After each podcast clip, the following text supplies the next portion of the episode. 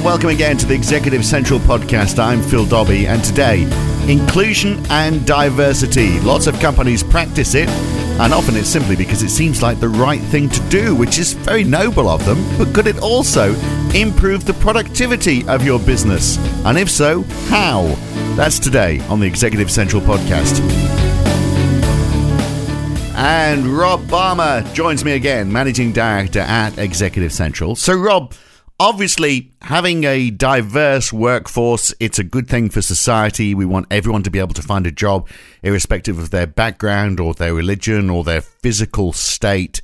But can it be good for the company too? Can it actually improve the productivity of the business? Really? Well, Phil, that's a really, really good question. And um, the answer is yes, or it should be yes, mm. right?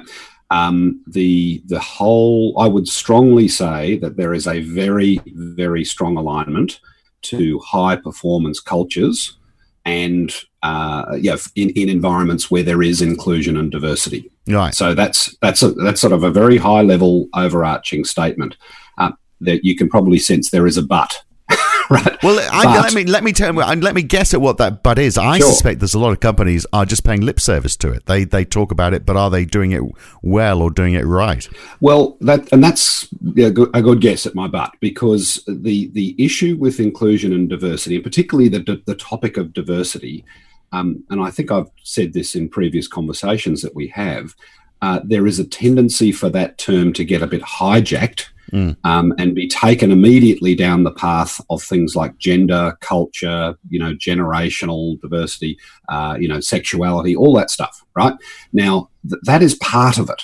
And uh, I think, as, as I've probably said before, my view is that those things are really, really important and they are things that dramatically increase your probability of having a truly diverse culture, and we'll talk more about what that is in a moment, uh, having true diversity or deep diversity.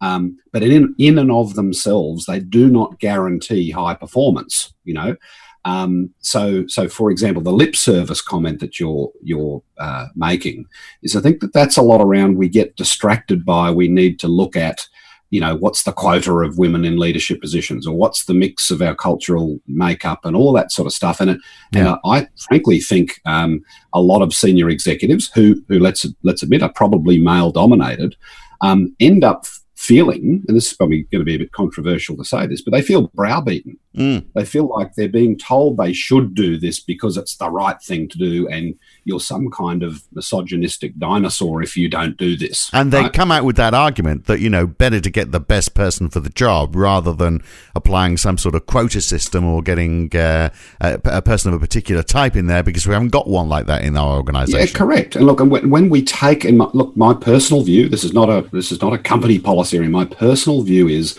um, the wrong way to go about you know getting leaders to embrace diversity is to force it down their throat and say you're evil if you don't do this. Mm. Right now, uh, let me change tack very quickly here. Um, I also think leaders are mad if they don't do it. Yeah. Right, but not because not not because they're they're stupid people or anything like that for not doing it. As I come back to my point, this is the really important link there is a massive um, increase in probability of you having a high performance culture.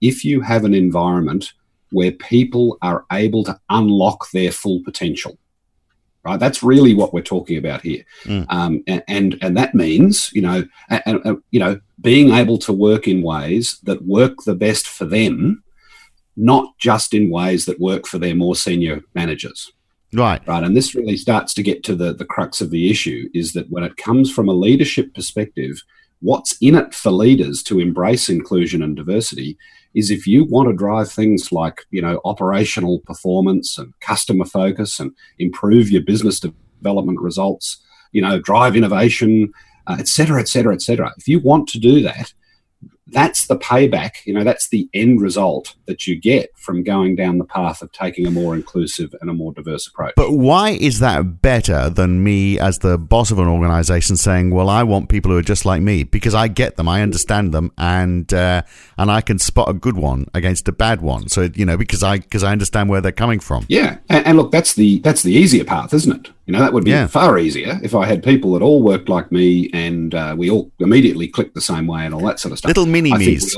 Yeah. yeah, little mini me's, exactly. Um, and and look, and I, and I think we're talking to a very educated audience here. We all know the reason why. You know, we all kind of get that.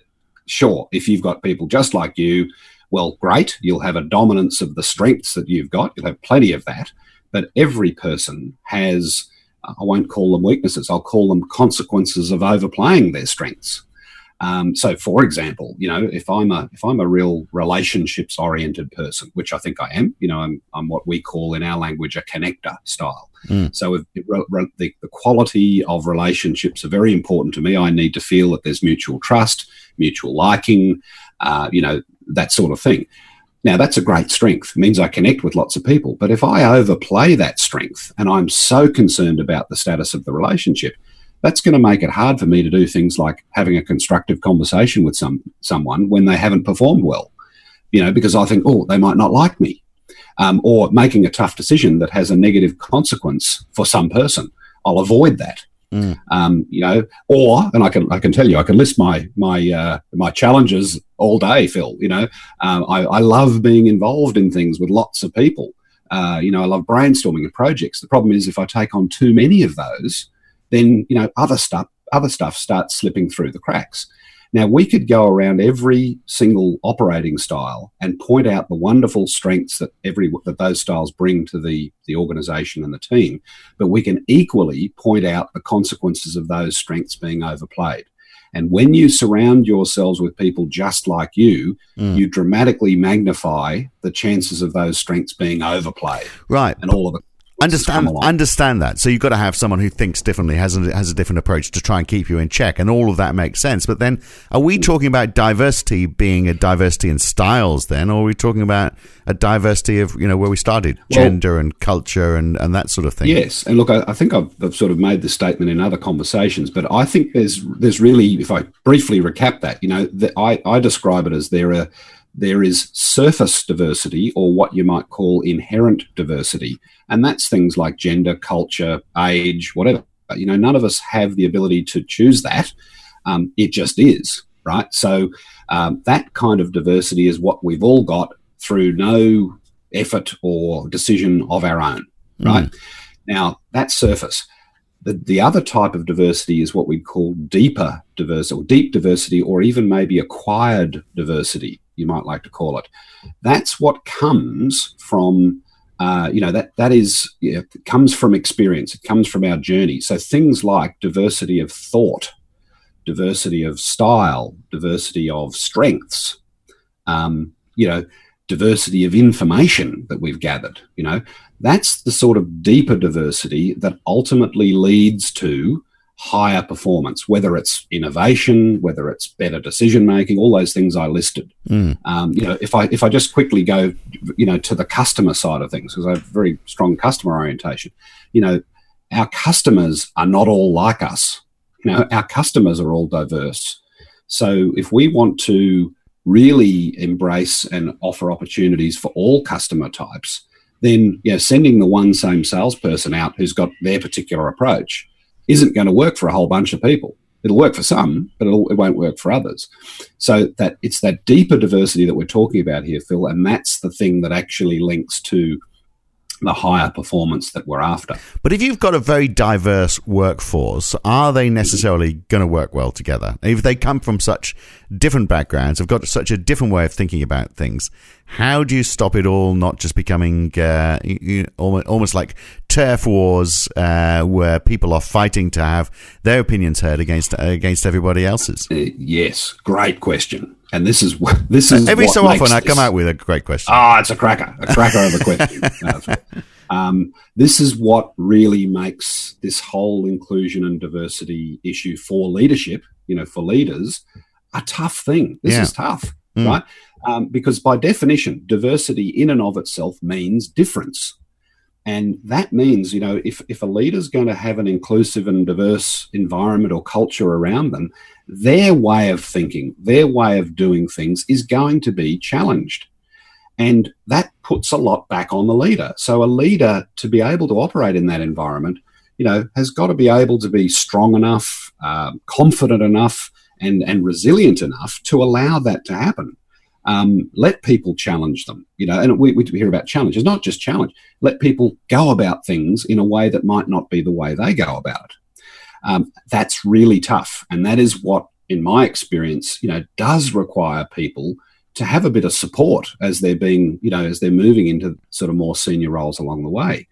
Um, so, you know, that element for leadership is is a big reason why having, I think, the support of, for example, a coach, yes, is incredibly important because there is always, always going to be another scenario, whether it's with a staff member, a peer, a, a, a boss, a customer, that challenges you from that diversity point of view.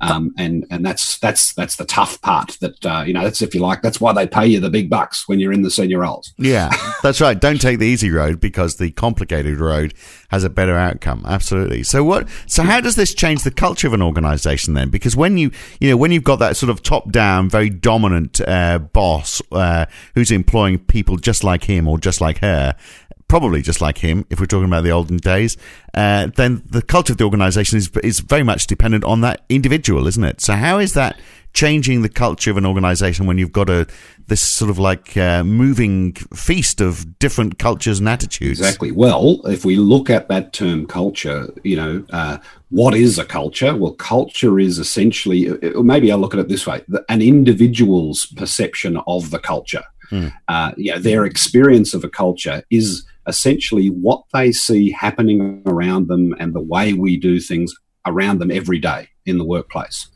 And, you know, there's been a, an awful lot of stuff written and research done on culture and things like that. And um, consistently, the, the, the findings are the biggest contributor to an individual's experience of the culture in the workplace is their manager.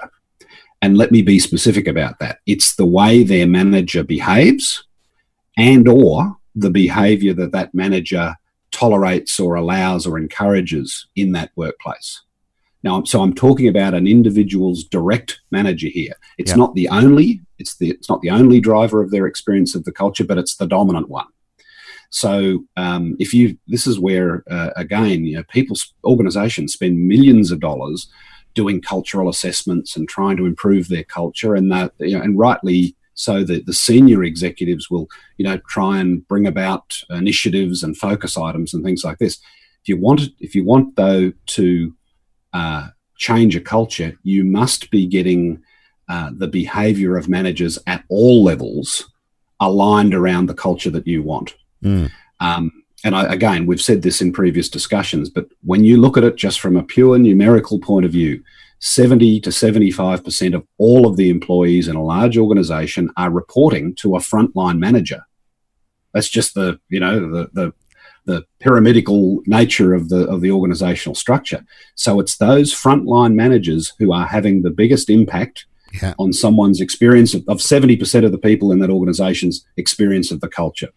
So you cannot ignore that level uh, if you want to change the culture. Right hence the need for coaching at, at that level. And I guess you know everybody within an organization when we talk about inclusivity uh, it is just that isn't it? People want to belong. When you when you go to work it's a big chunk of your life so you want to feel as though you belong. And if you're surrounded by people uh, with a with a mix of attitudes that's great for the company but you've somehow got to pull all of those people together so that they all feel as though they belong. It's very easy to feel as though you belong if you're in a in a company where everyone's just like you but when you're you, you're going down this road creating that sense of belonging. Again, I guess it falls on the, the role of the frontline manager to create that, that sense of belonging. Yeah, it does. Well, look, you know, this really takes us right back to some of the basics. If you think of Maslow's hierarchy of needs, you yeah. know, right back in, in the basics of psychology, you know, I tend to describe the middle level of the five levels of that, um, which that's the level of belonging, right? Um, now, that is kind of the transition, the crossover level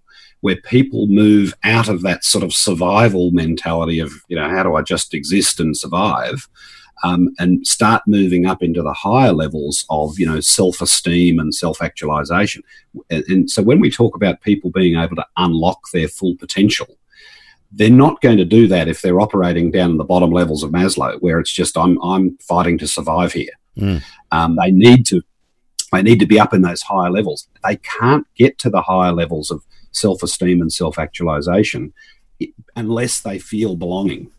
And that's why this inclusion uh, part of the inclusion and, and diversity discussion is so critical. If people don't belong, yeah there's no way you're going to get them up into those higher levels of being, and therefore you're not going to get their the best version of themselves, which is is what we're really after. And I guess you are going to get a greater sense of belonging if you're achieving, and you're going to feel as though you've achieved more if you're in an organisation which does have a diverse workforce, where to to get ideas across, to sort of to, to win with ideas, you have to convince a lot of people of, of mixed backgrounds. That's a lot more satisfying than just trying to convince everyone who already thinks like you. So you're going to get a, a greater sense of belonging out of that, aren't you? Well, you are, and but you said the key word there. You're going to you're going to feel uh, like you want to stay in an organisation that a you belong in, and b that is achieving something. Yeah, and this brings us back to this is actually all about performance.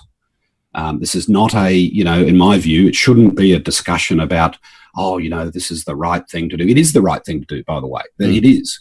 But at the end of the day, what's in it for leaders to invest in inclusion and diversity is the a performance, the high performance of their organization, and further, the future proofing of their organization. How that organization continues to in, innovate and, and reinvent itself and re energize itself is all driven by whether people are, you know, are inclined to want to do that. Um, and that's what we're really talking about here, Phil. Right. Very good. Makes perfect sense. Well, let's hope uh, more organisations embrace it and uh, and see the benefits from it. And uh, you've given us some great insights today, as always. Thanks, Rob. Thanks, Phil. Talk to you again soon. And you know what? There, there is something about these podcasts. There's something about Rob that makes me feel better coming out of the podcast than it did on the way in. I don't know what it is about him. Uh, that is it for this edition of the Executive Central podcast. I'm Phil Dobbie, and we'll be back again for another one very soon. Thanks for listening.